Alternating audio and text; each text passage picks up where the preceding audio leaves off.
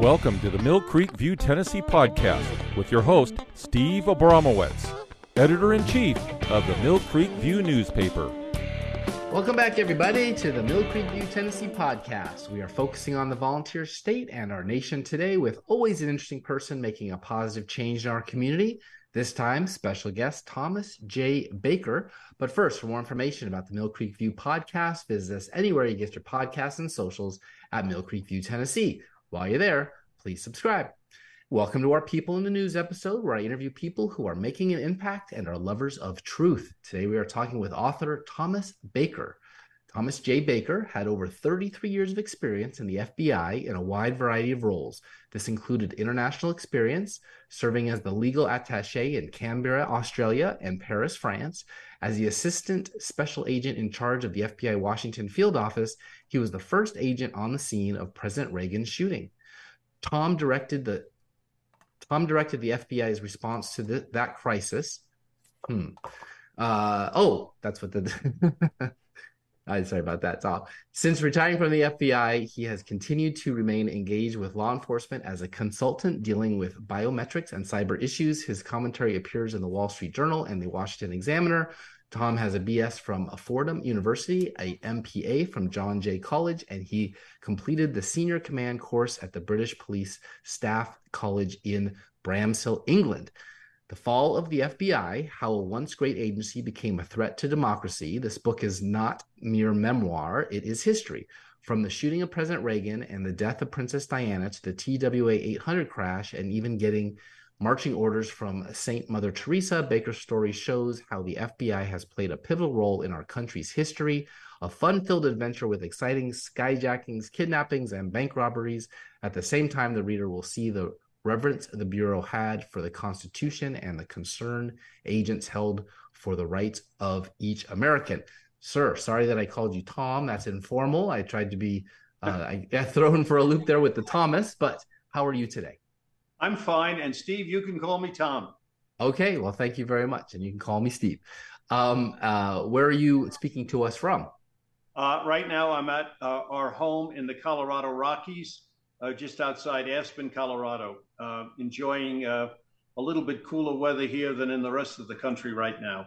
Yes, I hear it's lovely this time of year. So I wanted to start this talk off about your book, but of course the origins of the FBI into how we got here. This young guy, J. Edgar Hoover, accepted the Justice Department clerkship back in 1917, age 22, top paid $990 a year, which is like $22,000 in today's dollars, so not very much, and it exempted him from the draft. Okay. So he soon became the head of the division's Alien Enemy Bureau, authorized by President Woodrow Wilson at the beginning of World War I to arrest and jail allegedly disloyal foreigners without trial.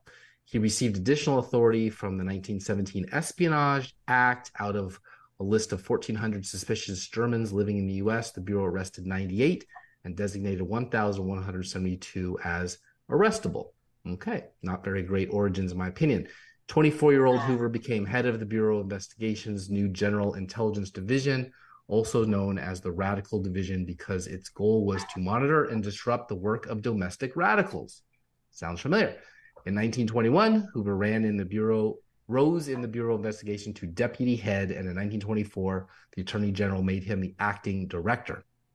On May 10, 1924, President Calvin Coolidge appointed him Hoover as the fifth director of the Bureau of Investigation, partly in response to allegations that the prior director, William J. Burns, was involved in the Teapot Dome scandal. When Hoover took over the Bureau of Investigation, it had approximately 650 employees, including 441 special agents. Hoover fired all female agents and banned the future hiring of them. Before I go on to my next little history lesson for readers who or listeners who are not familiar, do you hold J. Edgar Hoover in high admiration? And when you started in the Bureau, did he have a different persona or reputation than what I just read? He did, actually.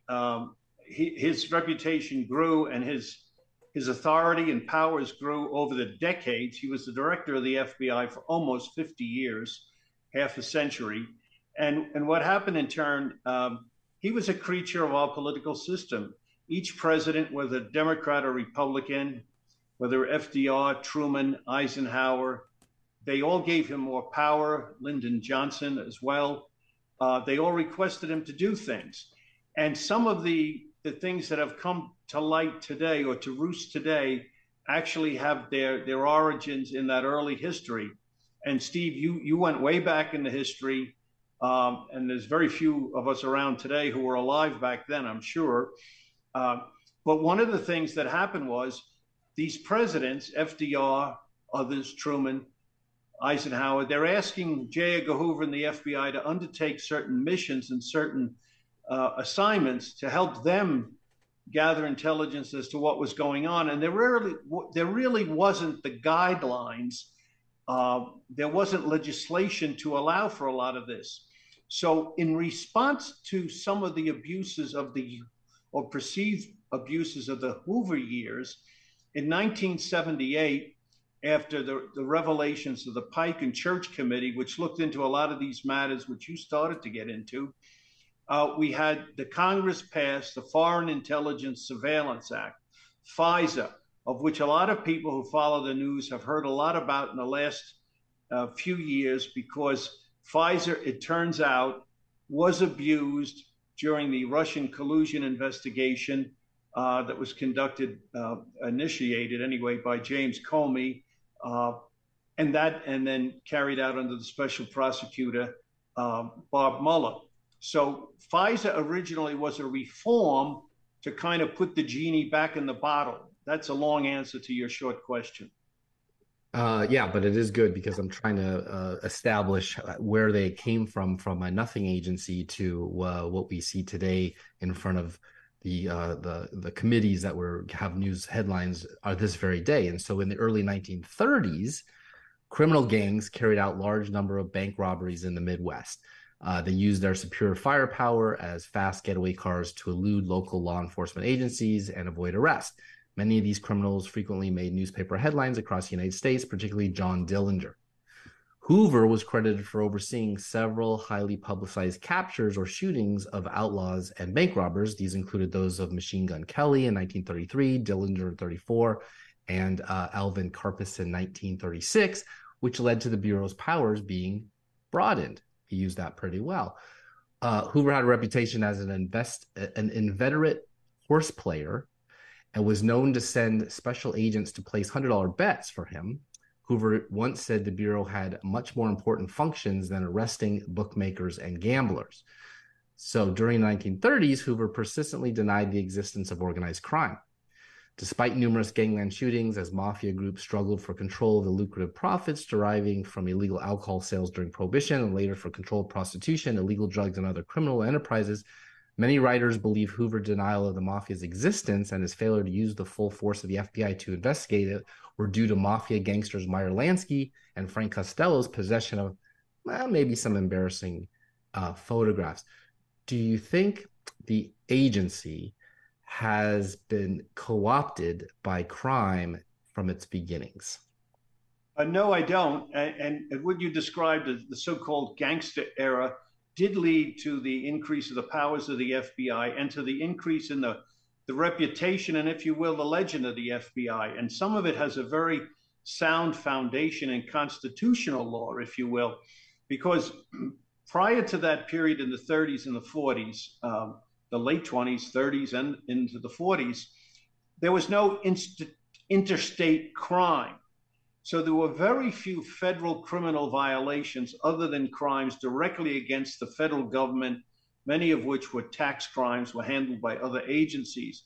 And the public became aware in this phenomenon you described of the bank robbers and others fleeing interstate. Now that the automobile was becoming more and more available, there were paved highways from the East Coast to the West Coast. So one by one, using the Interstate Commerce Clause of the Constitution, Congress passed additional laws giving the FBI responsibility for those laws. The most obvious one and early on was the interstate transportation of stolen automobiles. Then we got into the interstate transportation of stolen property, theft from interstate shipment. And of course, a lot of these things affected the railroads, which were much more important in those days than they are today. and so on. And then, of course, the bank and the banking interests were very concerned.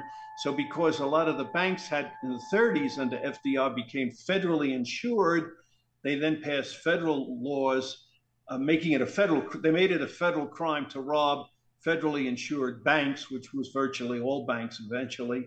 So bank robbery became a criminal investigative specialty of the FBI. And years ago, that was one of the violations that most new agents cut their teeth on. And the Lindbergh baby, right? That was a famous yes. FBI-favored case that brought them to prominence. Yes, and I have a chapter in my book about that, not about the Lindbergh case, but cases that grew out of that. Those cases captured the headlines. Of course, you had even more of a tabloid press then than you do now. And gangsters were using kidnapping. The Lindbergh case became most famous because the family, the Lindbergh family that had their child taken, were very sympathetic. He was a national hero at that point, and they were a very attractive couple. And in that case, it turned out that the perpetrator did immediately travel interstate. So there was kidnapping became a federal violation. Kidnapping for ransom became a federal violation, and it became an FBI specialty. And there were a whole series of kidnappings throughout the 30s, and then it died down a bit. And there's still occasionally, to the modern day, kidnapping cases. And they became an FBI specialty because the kidnapping case, unlike a bank robbery or other straight-up violent thefts and crimes, had to be handled subtly, and the Bureau developed a textbook doctrine, if you will, in kidnapping cases. They developed a lot of special skills, but their doctrine was essentially, number one, the safe return of the victim. And of course, initially, like the Lindbergh case, many of the victims were children. The safe return of the victim.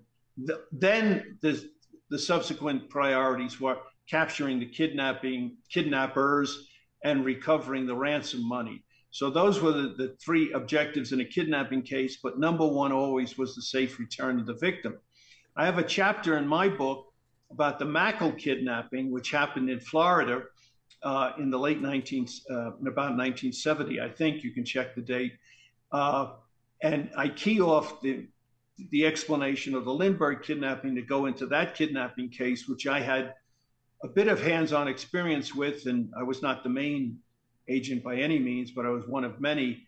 But that was a textbook case. And then more recently in history, in New Jersey, we had the kidnapping of Sid Reso, who was the president and CEO of Exxon International. He was kidnapped. Both of those kidnappings were very similar in that the victim was taken and placed in a box while negotiations were underway for the return of the victim and the payment of the ransom. Fortunately, in the Mackel kidnapping case, Barbara Jean Mackel, a young girl, was recovered. One of the agents who literally dug her body up and buried in this coffin found her as a personal friend of mine. Another agent that I worked very closely with on several cases, Jim Ciano, actually captured Gary Stephen Christ, one of the two kidnappers in the swamps on the west coast of Florida. So that had a good outcome. The victim was recovered. The kidnappers were arrested, ultimately both of them. Unfortunately, Sid Russo's situation more recently in New Jersey, by the time, actually quite within hours or days after he was kidnapped, he died in the box the kidnappers had him trapped in. Once again, a couple also in that case, a man and a woman who performed the kidnapping, were eventually captured. They were sentenced to prison, and it's just sad that Sid Reso died in his tomb. Yeah, it very much is, and I believe, correct me if I'm wrong, but those two categories, let's just say, the gangsters of the 30s and bank robbery and kidnappings that were high profile, kind of made the reputation of the FBI. When I grew up in the 70s and the 80s watching FBI on TV, thinking that maybe one day I'd want to carry a gun in a briefcase like that, that was the Federal Bureau I was talking about. You have said, fast forward now to 1984, agents were complaining quite a bit about something called 10-1-69. That was a program where it forced all the agents who had not served in one of what were then called the top 10 field offices to be subject to transfer to one of them. Some of these folks had families, they had kids, they probably didn't want to up and move their family like a military family would have to do. That would have caused some problems. Was that a very dramatic turning point in the FBI from just doing the job where you could, putting in a hard day's work, and then all of a sudden becoming some kind of org chart? No, actually, and I think that period was misunderstood. And there were some, and I'll have to use the word disgruntled individuals about that. I was one of those people from my entire career early on. Every few years I was transferred. And of course, I served twice in the New York City office, one of the biggest. And I also served once in the Washington field office, the second or third biggest field office in the FBI. And I just accepted it as part of the lifestyle and part of the learning process to work in different areas. I initially worked, which was the common practice then, by the way. What happened then and led to this brief bump that you're talking about, agents were most often sent to small field offices for their first assignment of a year. And then after that, sent to another office.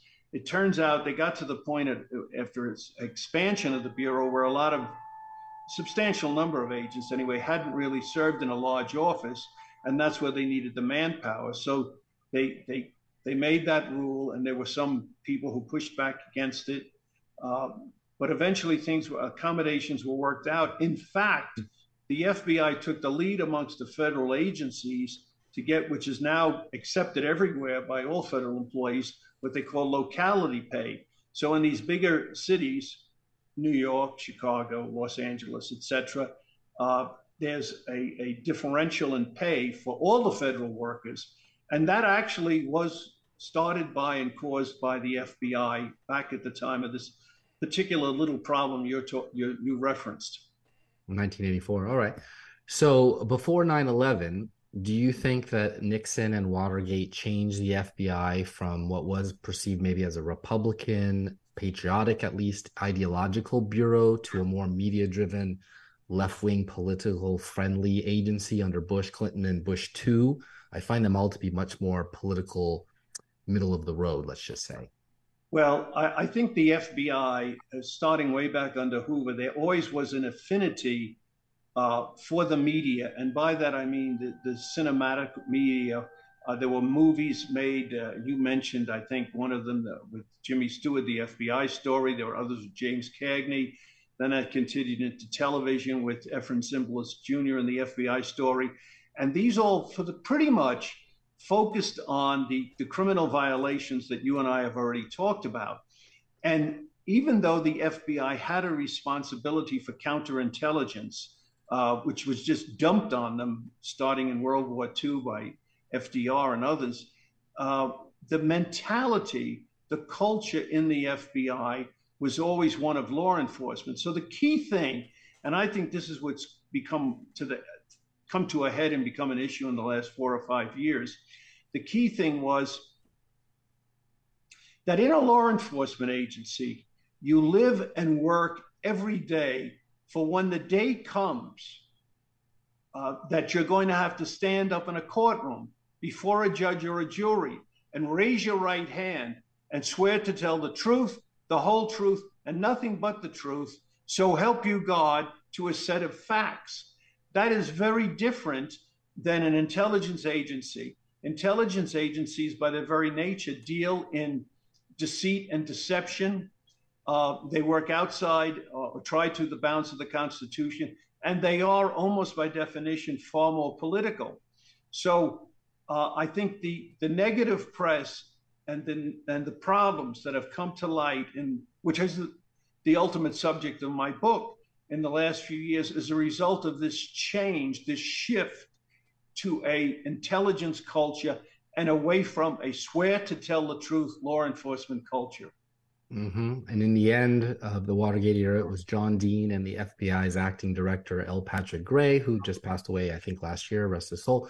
Different operations destroyed evidence from hunt safe So how could a future Republican like Reagan or Ford trust them? Only ex-CIA head H.W. Bush would, know enough to do that, I think. So you talked about in your book, the big change, the big pivot. I tried to preface it with where it got to in the first place and then what would be changing and how terrible it was that it did change. After 9/11, for instance, FBI employees, including the management of the New York field office, like you said, one of the biggest, if not the biggest, sounded the alarm over the abuse of national security surveillance powers, warning then Director Robert Mueller that the Bureau should not be operating counterterrorism investigations based solely and exclusively on National Security Agency intercepts of conversations of U.S. citizens.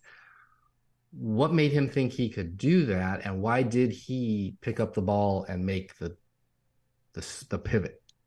Well, in the preface to my book, The Fall of the FBI, I identify one crucial incident that I think encapsulates everything.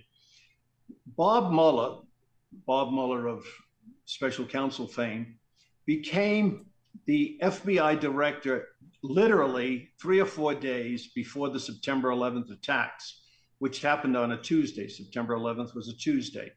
The following Saturday, he'd only been director now a little more than a week. He was summoned to the presidential retreat in Camp David, Maryland, where President George W. Bush was hunkered down with his top national security advisors. And Bob Mueller came in, and he had with him in his hand the report of the FBI's investigation of the September 11th attacks, which the FBI codenamed Pent Bomb, for Pentagon, Pennsylvania bombing. And there were only 3.5 days really that elapsed between the attack on Tuesday, September 11th, and this Saturday morning, September 15th in Camp David. And he produced the report, and the report was just a marvelous report. The FBI had done what it does best, investigate. And they had identified all 19 hijackers. They had identified all their financing. They had identified all their travel, their rental cars, their credit cards, and all their connections and associations tracing back to Al-Qaeda, the base. And when he was done with that report, he has told us this numerous times, he was expecting praise and thanks. And George W. Bush just looked at him and said, "I don't care about that. I just want to know how you're going to prevent the next one." Later that morning, George Tenet, who at that time was the director of the CIA, presented a plan of action going forward. When Tenet was done talking, George, and this is in other people's books who were there, George W. Bush said, "That's great." He turned and looked at Mueller and he said, "That's what I want to hear." Mueller left that meeting feeling humiliated, and he left it bound and determined to change the FBI's culture, and that's the word he used, culture, from that of a law enforcement agency to an intelligence agency. And that's what he did. And some of it might have been understandable at the time, but it had a lot of unintended consequences, and it had a lot of bad consequences. Mm. So he didn't reject the advice. He walked out of there with his tail between his legs and decided to spend the rest of his career changing the agency to a investigative agency. To an intelligence agency. Intelligence agency. Yeah. So in 2013, when he retired, hundreds of FBI employees signed a letter to incoming Director James Comey warning him about, quote, political bias and political compromise of the FBI, and saying that Mueller had led the Bureau in the wrong direction as a result of its transformation from a law enforcement to an intelligence organization. So was he a failure? Who? Bob Mueller. I think Bob Mueller is at the root of a lot of today's problems. Bob Mueller's handpicked successor was James Comey. James Comey's poor leadership exacerbated the cultural change that had begun with Mueller. And other changes that happened after September 11th. For instance, the FISA Act, which I referenced, which its purpose when it was passed in 1978 was to provide a legal vehicle for gathering intelligence on foreign agents resident in this country. So it was to be used only on foreign agents, and it was to be used only to gather intelligence, not to gather evidence. So it had a much lower standard, if you will, of probable cause. What happened then after September 11th, it was amended and amended and amended again and loosened up, and its use increased and increased from a few hundred FISA warrants a year to several thousand a year, and which is the situation to this day. And now we know from the Inspector General's reports on the FISA problems of the FBI that bubbled up at the end of Comey's term, that thousands of these FISA coverage are on U.S. persons, U.S. person being another term for U.S. citizen or a legal alien or a U.S. corporation. So FISA now is being used in a very promiscuous way. And what one of the things that surfaced in the Russian collusion investigation that's now well documented by the Durham report, and the Durham report of 316 pages really validates a lot of the conclusions at the end of my book. The Durham report goes into this surveillance of Carter Page, a U.S. citizen who it turns out did nothing wrong, and yet 4 very intrusive FISA warrants were used against him over the course of a year. That was a violation of his rights as a U.S. citizen, because FISA essentially suspends the Fourth Amendment, your protection against unreasonable searches and seizures. Yep. So FISA should never be used against an American. And that's what's going on now. And that's a reform that Congress can look at and make. You mentioned standing before a jury with your hand raised saying you swear to tell the truth, whole truth, nothing but the truth. There was an FBI lawyer, Kevin Kleinsmith, who is a CIA agent to is not a CIA agent. So he committed basically a fraud, but got off scot-free. So there's a lot of that we could definitely get into, but I wanted to go back to some of the guys at the top. You know, in Bethesda, Maryland, which is really just a suburb of D.C., is Lockheed. Big government contractor. James Comey at 44, another young protege, was named general counsel in 2005, replacing at the time 65-year-old who had been there 11 years. Any idea how a young guy like Comey got that gig at a $35 billion company before going on to be director of FBI? Well, he had several different positions in the Department of Justice prior to being director. And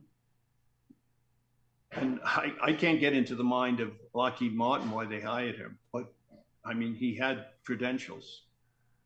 Well, I guess the real key would be, why would Mueller turn around and pull him out of there and bring him in? You know, I did some homework on the early days of Mueller when he was an agent or working his way up in his crime, organized crime, let's say, where it was with the Whitey Bulger case. And Comey was involved in the Gotti case. And Sally Yates was involved in this as well. And so a lot of these names that were involved in the FISA warrant problems with Carter Page and General Flynn are the same folks. I'm wondering if they just had themselves a little cabal there that could pull all this off, even though it was completely out of bounds, legally speaking.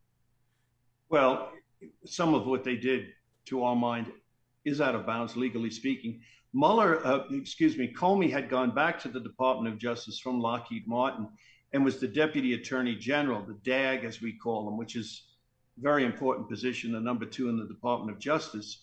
And I have it in my book because I've spoke to several people who were present when this happened.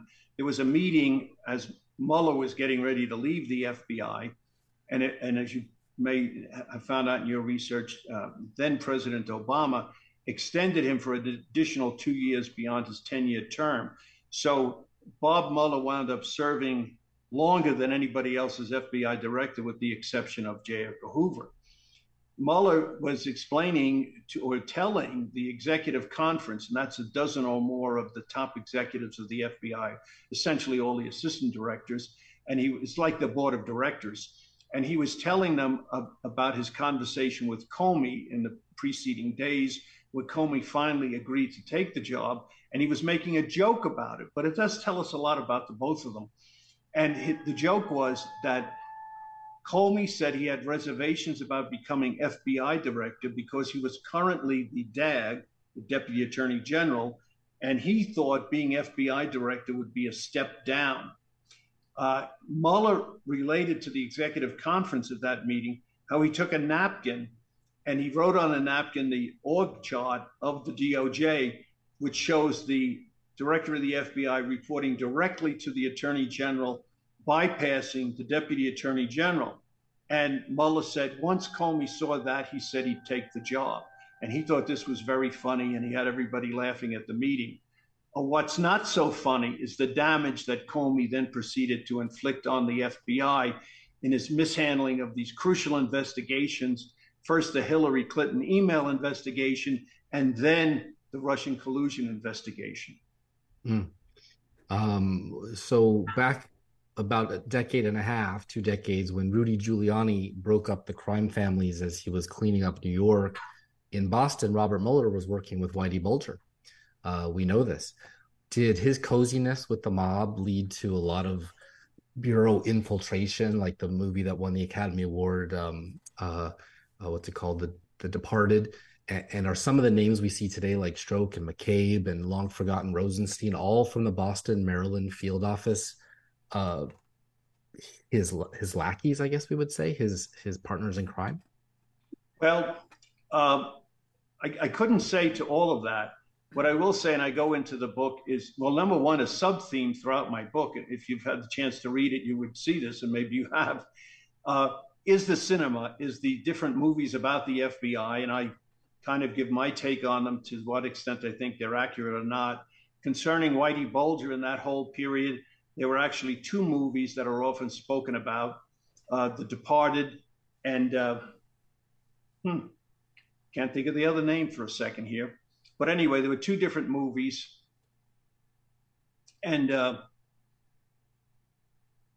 one with Johnny Depp, I think. Yeah. And in any event, one was better than the other, but that's the case. In any event, you're right about Mueller. Mueller was in Boston a lot. He was an assistant U.S. attorney. He was the head of the criminal division of the U.S. Attorney's Office for a time, and he was the acting U.S. attorney in Boston for a time. Later in his career, he was the U.S. attorney in San Francisco. In any event, he had, and I explained this because one of the principal characters told me this himself, he had an almost prurient interest in not only Whitey Bulger, but from Mueller's point of view, and I go into this in the middle of the book, The Bad, where I talk about some injustice that I know of and have witnessed. He was very fascinated by the fact that Whitey Bulger's brother was William Bulger, who is an individual with actually a sterling reputation, who was then the president of the Massachusetts State Senate, and later became the president of the University of Massachusetts in Amherst. And of course, in social circles, Mueller had crossed trails with him.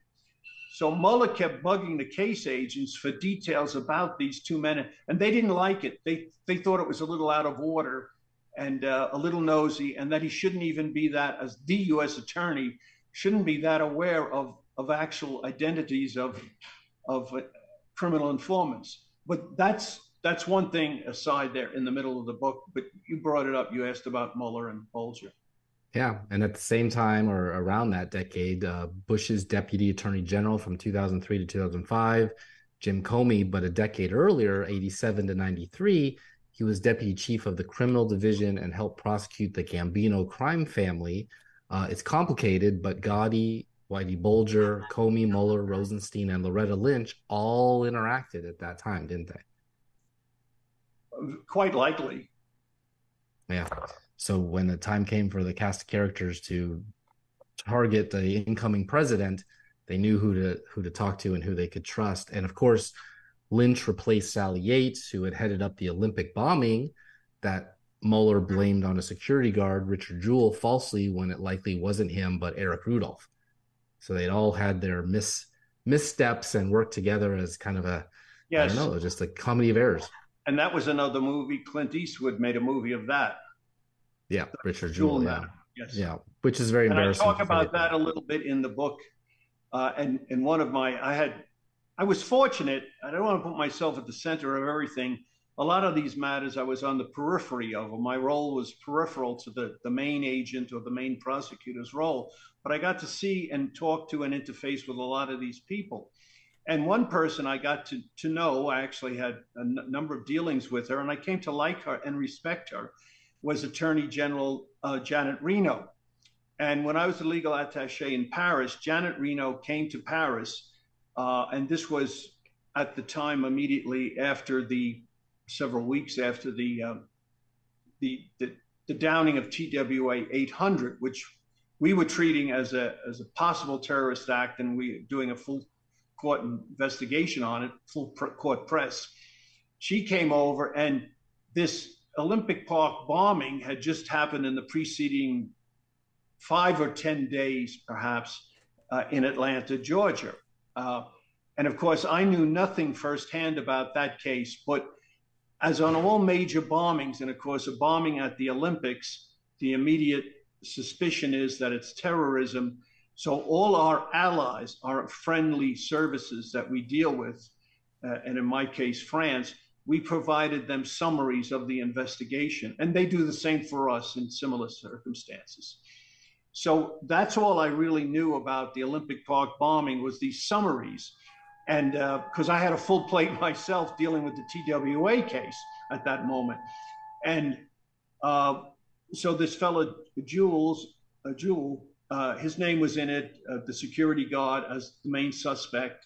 And that's all I knew.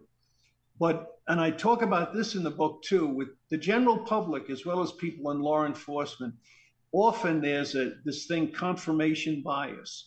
And it's true with the public and the press and the media as well as law enforcement, in that you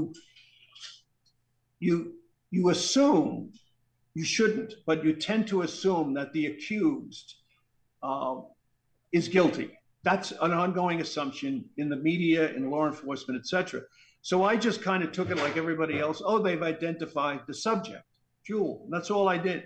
Well, anyway, I'm going to a meeting with Janet Reno, the Attorney General of the United States. And she and I are sitting in a car, and the French have provided a driver and a bodyguard for this. And we're making a series of visits to high-ranking French officials. And Janet Reno, out of the blue, turns to me and says, "Tom, what do you think of this Jewel or Jewels as the suspect in Atlanta?" And I'll tell you, I was shocked. Here's the Attorney General of the United States asking a guy who has nothing to do with the case for his opinion, but we had spent days together, and it wasn't her first visit there. And I said, I don't know, I am only reading summaries, and I'm sure the details she was getting was much closer, much more detailed than anything I got. And I said, "He sounds good for it." I think that's what I said. And she turned, and her response shocked me as much as the question. She says, "I'm not so sure." That's what she said to me in the car. Well, it was months later when we found out she was right to be suspicious. He wasn't the guy. And of course, as you referenced, Clint Eastwood made a movie about this. Yeah, and Bob Mueller was pushing the theory that he was the guy. So there was some loggerheads there. So January 5th, 2017, from my layman's perspective, the guy who looks at the news, that's the day it seemed like this cast of characters that I just talked about decided that they were going to do something that was completely out of their job descriptions, out of their purview, out of the history of the FBI since its founding. Yeah, it did some black stuff, and it wasn't very nice all the way through. But Yates, together with then FBI Director Comey, then CIA Director John Brennan, not supposed to operate inside the United States, and then Director of National Intelligence, which didn't exist back then, James Clapper, briefed Obama, Commander-in-Chief, President of the United States, on Russia-related matters in the Oval Office, which we now know, because of reporting, all lies. Yes. What do you think? Yes, and what is telling about that, Comey in his book, where he makes no apologies for all the problems he's created. He relates that in just one or two paragraphs, and it's very telling, and I accept it on the face of what he briefed them on what essentially we know now was the dirt in the dossier, the Steele dossier. And he, Comey, in describing President Obama's reaction, President Obama shows himself to be a pretty savvy individual. Because Comey said when he got to the point, he related this scurrilous incident of these prostitutes pissing on the bed or pissing on Trump or whatever the hell they were doing, they're supposed to be doing.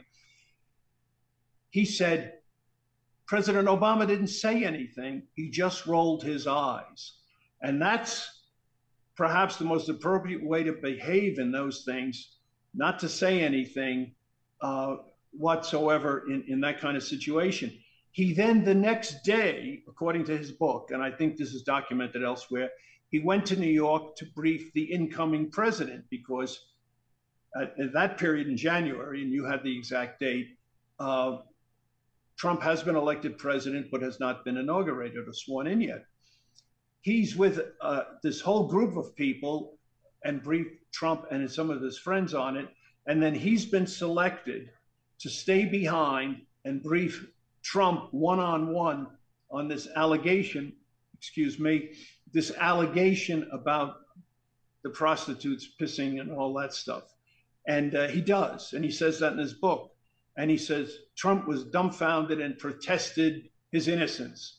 And then he makes a joke about it in the book. He said, a week or 5 days later, Trump calls him on the phone and says, listen, I want you to know that I would never do anything like that, and I didn't do it. And Comey, figuratively in the text of the book, is laughing about this. Well, of course, we know now, from Durham's report certainly, that that was a complete fabrication. And Trump, in this instance, was a totally innocent person. But that's where we're at, and that's how these people behave. Yeah. You said it right, Steve. Quite sadistically, actually. So now today, we have 30 ex-FBI agents that stand up to support the whistleblowers who exposed agencies' political bias, heartfelt messages obtained exclusively by the Post, New York Post, show a deep and widely anguish about the politicization of the FBI. Marcus Allen specifically said, said agents were in January 6th crowd as provocateurs, and Ray just this week said they weren't. Do you have any confidence Republicans will hold him accountable if he lied, A? And I think the theory I've seen is there's a Holman rule where they could cut his salary, but Ray, like Comey, is a very rich man, so I'm not sure he's even in it for the salary. But what do you think of that, what Marcus Allen had to say as a whistleblower? Because you're kind of a whistleblower, too, by telling the patriotic truth in your book. Well, thank you. I thought, and several people told me, boy, you're courageous writing this book, and I really never quite thought of it that way, but other people kept warning me. And other than one or two people, I've never gotten anybody associated with the FBI give me any or a lot of pushback on this. And of course, from when I started to write it, and I ran different drafts by different individuals, as you can imagine, in writing a book, I got a lot of reinforcement and about a lot of positive feedback, but that was mainly from people of my own vintage, retired FBI agents. Since I've written the book, and it's been out now almost 6 months, I've gone to dozens of book signings in different states all over the country and book talks. And what has really astounded me is on board current FBI agents and other FBI employees and the wives of FBI agents, current FBI agents, coming up to me and telling me, you got it right. We're glad you wrote this. It's worse than you think. And they fed me some more details and information, like the intelligence analysts driving the agenda, the fact attorneys brought into the bureau from outside were now put in charge of, legal affairs, congressional affairs, public affairs, where these had all been positions held by career agents. So I'm now getting a lot of feedback, and this goes to the 30 people you referenced, from current FBI employees telling me, yeah, there's a real problem. Mm. So there's a new whistleblower, an IRS whistleblower, Gary Shapley. He's going to testify again at a House Oversight Committee hearing next week about the DOJ, FBI, and IRS alleged interference in the Hunter Biden tax probe. That sounds like collusion. Do you think this is all orchestrated out of the West Wing of the White House, or do you know what can be done with an ideological aligned, lawless, authoritarian left like this? Well, I don't know where it's being run out of. I do know that there are so many questions around the whole Hunter Biden matter, first from the way the laptop was handled to this more recent information you're referencing. There's an old saying, once again, we should not jump to conclusions that the accused are guilty, but there's the old saying, where there's smoke, there's fire. And certainly in this Biden matter, Hunter and his father, with so many different things coming forward, there's a lot of smoke. I think the most concrete smoke is the, what they call SARS reports, suspicious activity reports filed by U.S. banks, U.S. financial institutions.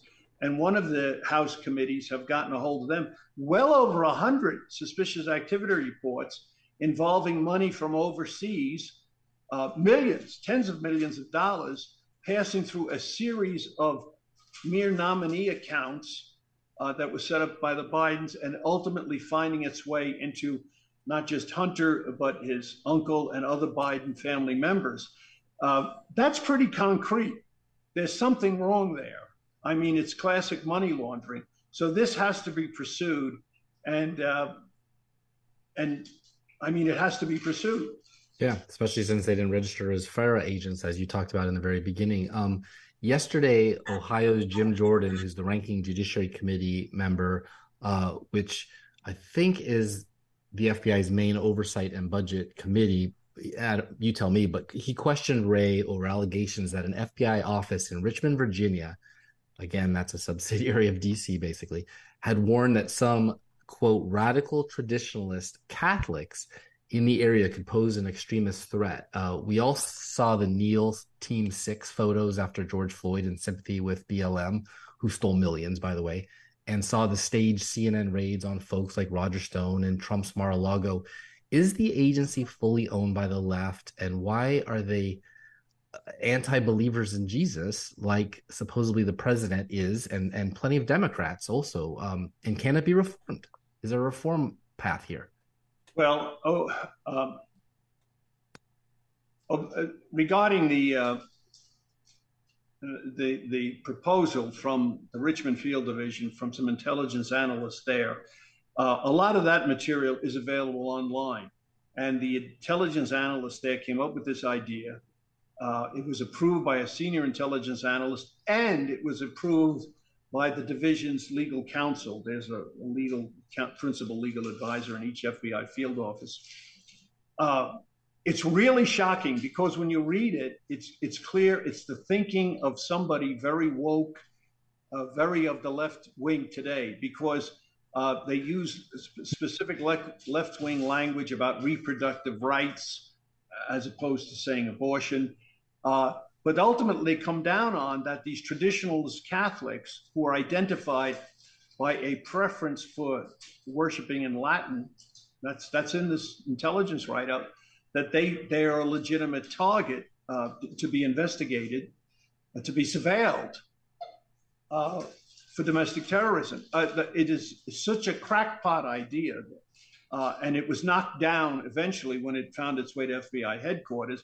But nonetheless, it shows you that people are willing, these intelligence analysts who don't deal within the framework of the Constitution, they just speculate on things, that they are a real danger. And they've come to the fore. And these current agents who I say have approached me at book signings, that's what they're telling me. And quote unquote, they're saying the intelligence analysts are driving the agenda.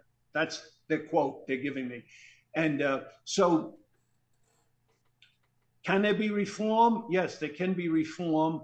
The FBI can be saved if it goes back to its roots in the Constitution and the instruction in the Constitution becomes primary and important. But this free-ranging intelligence has to be, there has to be a grip taken on it. And some of the things Ray said yesterday are not very, do not give me hope. Ray doesn't seem like a bad guy, but all along he keeps saying it's the bad apples, that there's nothing wrong with the culture. Well, it is the culture, because it keeps happening and it keeps happening. And when he tried to deny yesterday that this telling Twitter who to censor is not impacting Americans' free speech, that just flies in the face of the facts. That's true. And like the Pike and Church committees of the 70s, this committee should be bipartisan, but Ray condemned Republican figures who had called for the FBI and other law enforcement agencies to be defunded, including Judiciary Committee Chairman Jim Jordan of Ohio, while offering a warning about the potential consequences. He said we would have hundreds more violent crimes out on the street. Hard to believe, because the police won't even do their own job. But and then you had Eric Swalwell, the Chinese spy lover, running cover for Ray, attacking Jordan in that same exchange. So bipartisan is not going to happen. The Democrats seem to have completely embraced a lawless, totalitarian FBI, and the Republicans seem completely feckless to do a darn thing about it, in my opinion. Maybe you disagree, but in the last few minutes here, please tell everybody where they can go to buy your book, find out more about you if you have a social media presence, and anything else you want them to know. Yes, please support the book. The book is The Fall of the FBI by Thomas J. Baker, how a once great agency became a threat to democracy. The book's available on Amazon.com. That's where most people get their books. It's also available on BarnesandNoble.com and in many Barnes & Noble stores. And I have a book site, which gives you more opportunity and alternatives to find out about the book and get it. And that's ThomasJBakerBook.com. www.thomasjbakerbook.com. The name of the book is The Fall of the FBI. And thank you, Steve, for this opportunity to mention that. My pleasure. And I truly believe you wrote the book out of a love for the agency that may not exist anymore, but you didn't do it out of malice. From what I could tell, you did it because you want it to be the world's premier law enforcement agency. And it has lost its way. And without people like you willing to tell the truth and say it, it can never find its way back. So thank you. Thank you, Steve, and thank you for all that you do.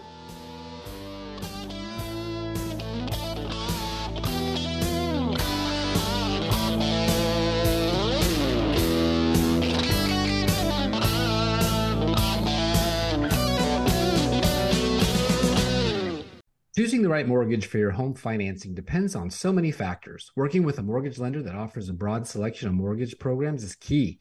At One Trust Home Loans, they have helped many homeowners reach their home financing goals because they listen to anticipate your home financing goals and dreams. They aren't salesy, so for those 55 and older, you can trust them to help people not just survive, but thrive with extra cash flow. At One Trust, service is everything.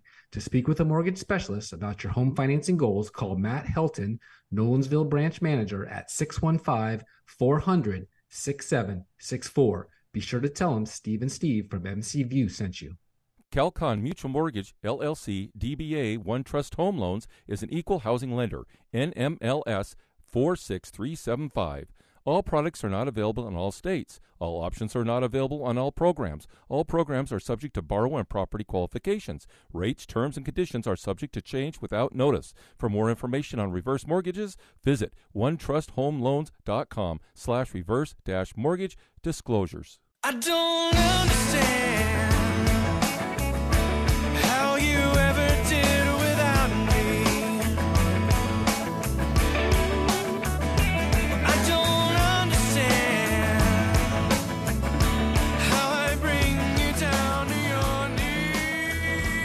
Welcome to the Steve and Steve segment of our show, where we cover what we just heard. Producer Steve, what'd you think of our guest, FBI author Thomas J. Baker? Tom, to me. Tom, you did a great job, Steve, and I'm glad you did a little history there, and you kind of brought everybody up to speed. I did a little history about the FBI. It was actually in a different book, but under the administration of how we all started in. Yeah, it's an amazing story about the FBI, and they were good guys, and they've become totally... Steve, I just want to say something. 9/11 changed a lot of things, the way our government operates, and not for the best. Actually, completely flipped things upside down, all at that same time. Yeah. And we didn't. And it's horrifying that an agency that carries the power of life and death in their hands with a badge and a gun has been allowed to free rein all of this at taxpayer expense, ultimately. I mean, they are supposed to be working for us to serve and protect, you would say, if it was a police department. And they're not. They're playing political games. They're jockeying for position for higher salaries. It's not what you would hope. There's not Jack Ryans or Jack Bowers out there anymore. No, that's fiction. Yeah, but we can always rely on our education and library system. Marxists elected to head American Library Association. The consequences of decades of unchecked climate change, class war, white supremacy, and imperialism had led us here. If we want a world that includes public goods like the library, we must organize our collective power and wield it. Last week, the American Library Association elected openly socialist Emily Drabinsky to serve as the group's president-elect for 2022 to 2023. On Drabinsky's website outlining her platform for her presidential run, she states, quote, "So many of us find ourselves at the end of our worlds. The consequences of decades of unchecked climate change, class war, white supremacy, and imperialism," she's white, by the way, "have led us here. If we want a world that includes public goods like the library, we must organize our collective power and wield it." Her platform calls for enhanced funding to schools, libraries, and communities, economic and racial justice for library workers and the communities in which we live and work, of course, environmental sustainability, and collaboration and cooperation beyond our borders. Oh.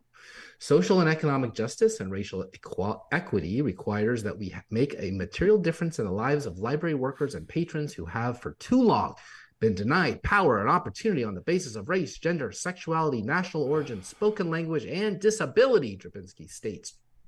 Commands. As ALA president, I will direct resources and opportunities to a diverse cross-section of the association and advance a public agenda that puts organizing for justice at the center of library work, like command and control, she added. I added the command and control part. Her platform also looked to push the Green New Deal legislation. Floods, hurricanes, wildfires, and other consequences of climate change threaten libraries, library workers, and library publics around the world. We must build on recent association work in this area and connect to broader public legislation in order to preserve libraries and communities for an uncertain future, her platform stated. She also noted that as president, she would develop and share a global vision of librarianship in which international cooperation and exchange are central to equity and justice. From organized attacks on library funding to attempts to ban books to state bans on what can and can't be taught in the classroom, all of us face pressures that get in the way of our core missions, Drabinsky later added. I think they deleted a part that said librarians of the world unite, but we'll get to that in a second. As ALA president, I will bring an organizing approach to association leadership. Ah, there it is right there. Getting us talking with each other as we collectively develop a national campaign for libraries. How will I make that happen? Let's find out. Remember, there are more of us than there are of them, especially when we work together. I don't know what that means. Are there more librarians than voters? I don't think so. But anyway, following it, whatever it was, it worked to get her elected. Following the announcement that Drabinsky had been elected, she wrote on Twitter, "I just cannot believe that a Marxist lesbian who believes that collective power is possible to build and can be wielded for a better world is the president-elect of ALA Library. I am so excited for what we will do together. Solidarity. And my mom is so proud. I love you, Mom," she added. It's really there, April 13, 2022, at E. Drabinsky.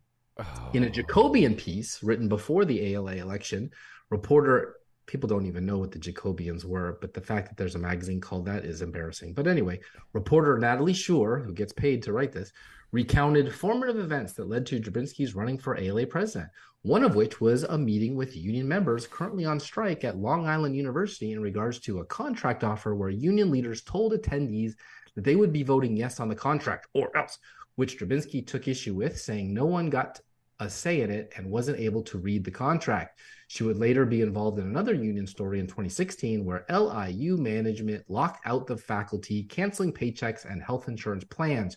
Drabinsky used her clerical skills, or she could type, to organize a fight back with union members, allies, and students, with the lockout being ended in 12 days. I learned how much work it is to mount a defense against power, Drabinsky told Jacobin. I learned how crucial it is to get people together in moments like that. You've got to make a list. You've got to write out everybody who's involved and has a stake, and you have to talk to every single one of them, and you have to get every single one of them to talk to somebody else. And the conversation you have with each other are how you shape your strategy and how you figure out how to turn your complaints into demands. That's the work of forming collective power. Drabinsky noted that this is the type of power that library workers need at the moment. Union struggles like this have been highlighted on Drabinsky's Twitter in length, including a New York City Amazon facilities fight to unionize. In response to her election, Drabinsky said, "As we face an uncertain and challenging future, I know this. We have each other, and we are enough. I am ready to get to work with all of you to strengthen our association and our field to support library workers and the communities we serve. Thank you for your confidence and support of my vision for ALA and your role in that vision. We have a lot of work ahead to build collective power for the public good. I can't wait to get started with all of you."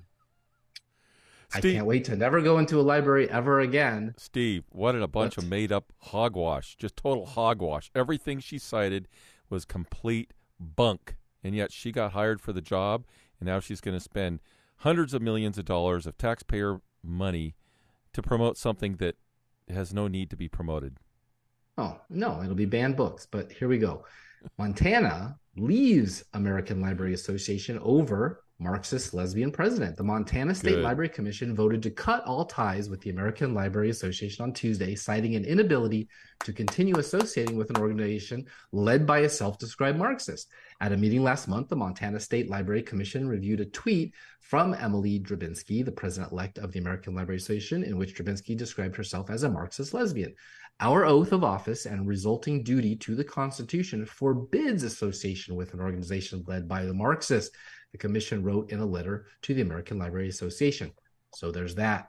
However, largest teachers union in U.S. blasted for promoting pornographic kids books dissolve the teacher unions.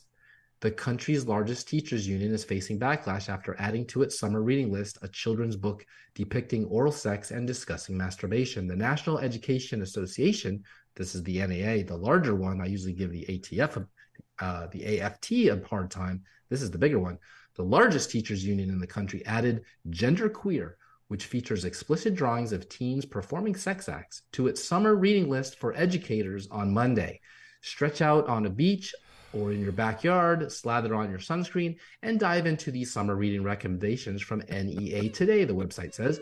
Cartoonist Maya Kobabe's graphic memoir, Genderqueer, has been promoted by the New York State Department of Education and was deemed the most, quote, challenged book of 2022 by the American Library Association. The book's graphic images and apparent encouragement of children questioning their gender identity have been subject to much controversy after appearing in public school libraries throughout the U.S., leading to appalled parents nationwide. Let's hear from cartoonist Maia, M-A-I-A, whatever, Kobabe's, K-O-B-A-B-E, graphic memoir. My name is Maya Kobabe. I am the author of Genderqueer, a memoir, which is one of the most challenged books in the United States right now. Genderqueer is the story of my life, starting at about age 2 until I turn around 28.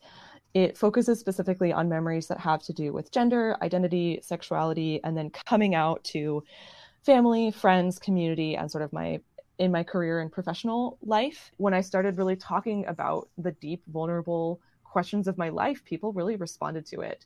And I started to get people saying things like, I didn't know anyone else in the world felt this way. I didn't know there was a word for this.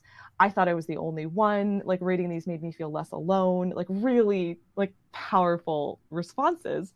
And it was those responses that made me think, oh, well, maybe this material is worthy of a book or important enough for a book. I felt very alone in my gender experience as a teenager. And I'm very grateful that as an adult, I've been able to share this. And instead, I've been able to build such a loving and strong community out of sharing. I do not take the critique personally in the sense that I think the people saying negative things about my book are correct or that it is a valid statement about the quality of my work, But I do take it personally as a citizen of this country who believes in free speech and believes in the freedom of information and who worked in libraries for 10 years and is a huge supporter and lover of libraries. And I think that an attack on libraries, an attack on free speech, is an attack on every single American citizen, myself included. So I take it very personally in the sense that I feel like I am seeing the freedoms of our country being degraded.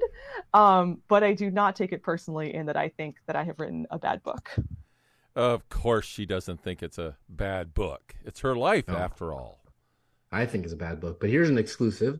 Biden-backed teacher union launches National LGBTQ Indoctrination Initiative. The Biden-backed teachers union doesn't think enough is being done to give LGBTQ plus, whatever comes next, students and teachers the resources they need. The largest teachers union in America has just backed a new initiative to further implement LGBTQ plus, whatever comes next, indoctrination among other educators and students. Apparently, the Biden-backed teachers union doesn't think enough is being done to give LGBTQ plus students the resources they need. The National Education Association is led by Becky Pringle and has 3 million members, educators and allies to advancing justice and excellence in public education, is the nation's largest labor union by bar none and has members spread across every single state and 14,000 communities. The NEA's 161st annual meeting took place in Orlando, July 2 through 6, and the price tag for all the extra resources and implementation will be $583,400, not going to the kids. Clip number 2. 3, we have to see the ability to engage in these conversations with some nuance and some skill as a basic qualification. And if you can't do that, you're just simply not qualified in today's workplace. No matter what school you went to and how, you know, acclaimed you are, if you don't have these skills, and we have to truly see it. So many organizations have the diversity question, if they even have one. And it's one question with no weight, and no one on the hiring committee even knows how to assess a good answer. So if you see it as a true qualification, you'd be willing to say it's a failed search, and we'll go again, but we're not going to settle for less than what we say we value. There are risks. You know, we know throughout our history, you know, this work does not come without risks. It does not come without sacrifice. It does not come, you know, without pain. And unfortunately, violence. So this is where I just remember tipping point theory, which is Malcolm Gladwell's theory that you don't need everyone. You don't even need 50%, that tipping points happen at 30% roughly. And then I think, I can do that. Didn't take the shot. I can at least go for that and not expect that I can get everyone. But what I want to do is create a culture that actually spits out those who are resistant, as opposed to what it does now, which is spit out those who want to break with white solidarity and contribute, if that makes sense, right? And then I'm a big believer in affinity space and affinity work. And I think people of color need to get away from white people and have some community with each other. And I'll let that go and maybe see if anyone else wants to pick it up. Steve, yeah, what I would add is... These people have nothing to do in their life, and they get paid to invent busy work. And that's right. It what is was the color of useless. The skin of the woman who just said affinity spaces? She's white. She's white. So why wouldn't they want to go to South America, Central America, Caribbean islands, Mexico, Africa, India, subcontinent, Turkey, Afghanistan, Lebanon, Iraq, Syria, Jordan, Iraq, anywhere else but here with this nonsense? They obviously hate themselves. Yes. I don't know why they end up gravitating towards the education field, but there you go. Proof positive. They do. Clip number 3. What he had to say about that.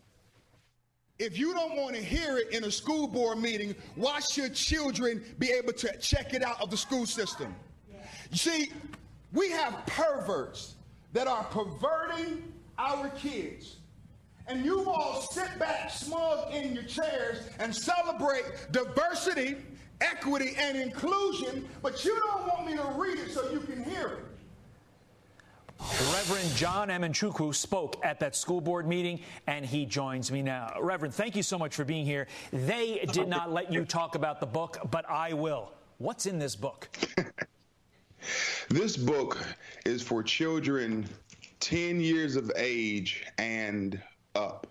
This book is not soft porn, it's hardcore porn. It details explicitly with pornographic images, homosexual sex, lesbian sex, straight sex. It promotes and glorifies masturbation while speaking against religion who may call that behavior a sin.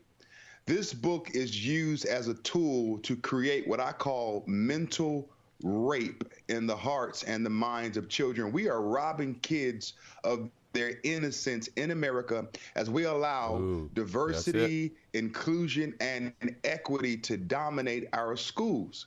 And so many of our librarians are bringing this kind of material into the public school system because they believe that children need to see themselves on the shelf. I don't believe that this is perfectly normal. I believe that this is perfectly perverted in it.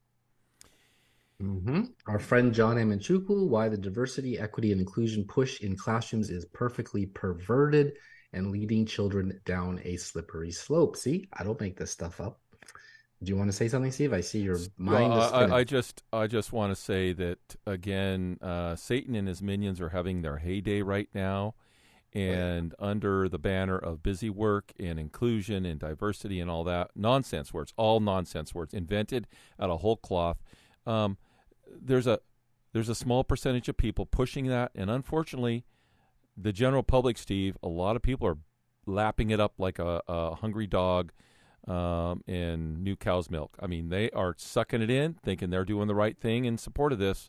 Churches included. It's going to take a real pushback on the other side. Yeah, 30%, Steve, 30%. We need to be that 30% that tips it the other way. Yeah, for sure. And to get that middle involved too, because it's just so nonpartisan. I hate it. Google, a company, private company, publicly traded, earns money for shareholders, will record everything users post online to train its AI products. It's open season on public post as Google announces it will its new privacy policy. Most people don't read those when they say okay. Google will record everything people post online in order to train its artificial intelligence products. What could go wrong? On July 1st, 12 days ago, Google amended its privacy policy to allow it to scrape comments that posters put on the internet to help it to hone its AI tools. The tech company's plan to harvest and harness online public data is raising new privacy concerns. Google's previous user policy stated that publicly available information would only be scraped to help train its language models for Google Translate. The U.S. tech giant's history of changes to its user policy statement is open to the public. There are also concerns that advanced AI technology will be used to steal intellectual property and eliminate several professions done by humans, along with violating user privacy. Here's something about so much for their do no evil. Yeah, they are evil. They are evil. Justice Sotomayor's staff has reportedly prodded public colleges and libraries to put her books out. A report on Justice Sonia Sotomayor claimed that she earned $3.7 million in book sales since joining the Supreme Court, partially because her staff prodded libraries and colleges that hosted her in the past to buy her works. The Associated Press released a report based on over 100 open records requests to public institutions where Sotomayor appeared in the past as a lecturer or guest speaker. The review shows that Sotomayor's taxpayer-funded court staff worked to promote sales for her memoir and or her children's book, Just Ask, on multiple occasions. Next story. Two health centers at the largest school district in Washington state are operated by a nonprofit which provides, among other things, gender transition medication and referrals for gender transition surgeries. Listen to this. The Nova Wellness Center and the Meany Health Center are available to middle and high school students in Seattle public schools. Both centers offer gender-reaffirming care to students, according to documents obtained by parental rights advocate group Parents Defending Education. SPS, Seattle Public Schools, notes on its website that the Nova Wellness Center offers the services at no cost and takes a trauma-informed approach. Some of CDCHS's health services include hormone therapy, gender transition, medications, and referrals to gender transition surgeries. Last story. In 2015, majority of Americans in all key subgroups expressed confidence in higher education, with one exception, independents, 48%. By 2018, though confidence had fallen across all groups, with the largest drop, 17 percentage points among Republicans, in the latest measure, confidence once again fell across the board, but Republicans sank the most, 20 points to 19%, the lowest of any group. Confidence among adults without a college degree and those aged 55 and older dropped nearly as much as Republicans since 2018. Oh, I guess there's one more story. Just in. SB 14, a bill by Senator Shannon Grove, Republican, Bakersfield, California, to classify human trafficking of minors as a serious felony and categorize it under California's three strikes law for reoffenders, failed in the Assembly Public Safety Committee. Important context on the bill to make human trafficking of minors a violent felony in California that the Assembly Public Safety Committee blocked in a party-line vote. It was amended to only go after traffickers targeting minors, and California Democrats still blocked it. It was the California Assembly Public Safety Committee that killed the bill. Now we add in the porn in schools, the drag queens in lingerie, the naked cyclist at family-friendly parades, and bondage displayed everywhere. And tell me that sexualization of children is a myth. It isn't. It's happening right before our eyes. Stay tuned for my Thoughts of the Week.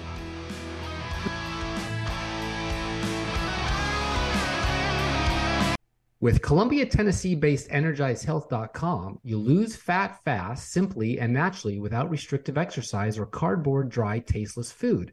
Revolutionize your health with this proprietary 88-day science from John and Chelsea Jubilee. People report getting off medications and reversing ailments. Energy, mental clarity, and alertness go through the roof. Look and feel many years younger and oftentimes unrecognizable. I know. I'm an alumnus and lost 70 pounds of fat with John and Chelsea and wouldn't have energy to do 3 shows a week without it. Hit the link in show notes for your free consultation and discount. Money back guarantee, so you have nothing to lose but unhealthy fat. EnergizedHealth.com. Hey, everybody, this is Joseph Padilla. I'm the school board representative for Zone 4 for Wilson County, Tennessee, and I'm out here on the Mill Creek View podcast.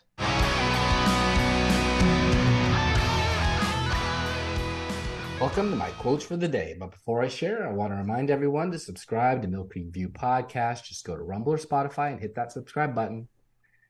The end of democracy and the defeat of the American Revolution will occur when government falls into the hands of lending institutions and moneyed incorporations. Thomas Jefferson.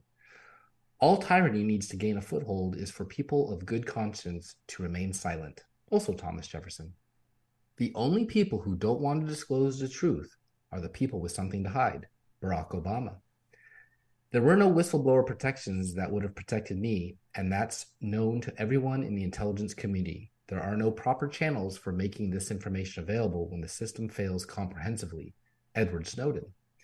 I have to be very careful about what I can say, about when we do and do not, and where we have and have not used confidential human sources. But to the extent that there's a suggestion, for example, that the FBI's confidential human sources or FBI employees in some way instigated or orchestrated January 6th, that's categorically false. Mr. Wray said, when asked whether the FBI had confidential human sources at the Capitol. 30 former FBI agents, including a retired deputy assistant director, head of counterterrorism, and 5 SWAT team members have spoken out publicly in support of suspended FBI whistleblower Stephen Friend. Their heartfelt messages, obtained exclusively by the New York Post, show a deep and widespread anguish about the politicization of the FBI. Quote, it's time to stop the FBI from being the enforcer of a political party's ideology, said Ernie Tibaldi, a retired agent from San Francisco. We need to reestablish the FBI as the apolitical and independent law enforcement entity that it always was. He expressed gratitude to Friend for having the courage to stand up to the corruption that has taken over the leadership of the FBI. That's it for this episode and this week. Really hoped you liked it. Thank you, Thomas Baker, for reminding us of a day when the FBI was less arrogant and more successful. Until next time, this is your host, Steve Abramowitz, editor-in-chief of mcview.us. peace in our time.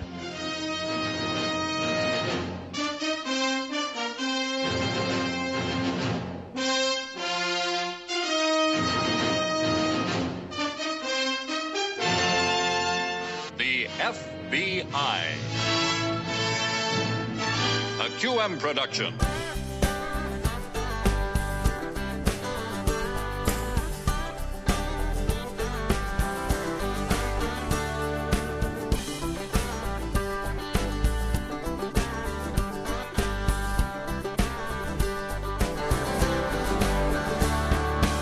Appalachian back road, autumn's in the air, laughter around the children and the pumpkins at the county fair. They were looking for America behind every turn, flying the very colors that so many love to burn.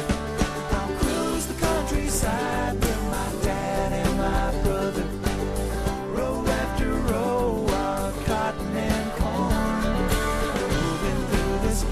just like rolling thunder. Lord, I love the land where I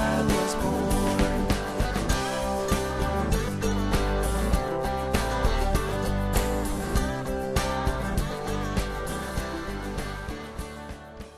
Any views or opinions represented on the podcast are personal and belong solely to the creator and do not represent those of people, institutions, or organizations that the creator may or may not be associated with in a professional or personal capacity unless explicitly stated.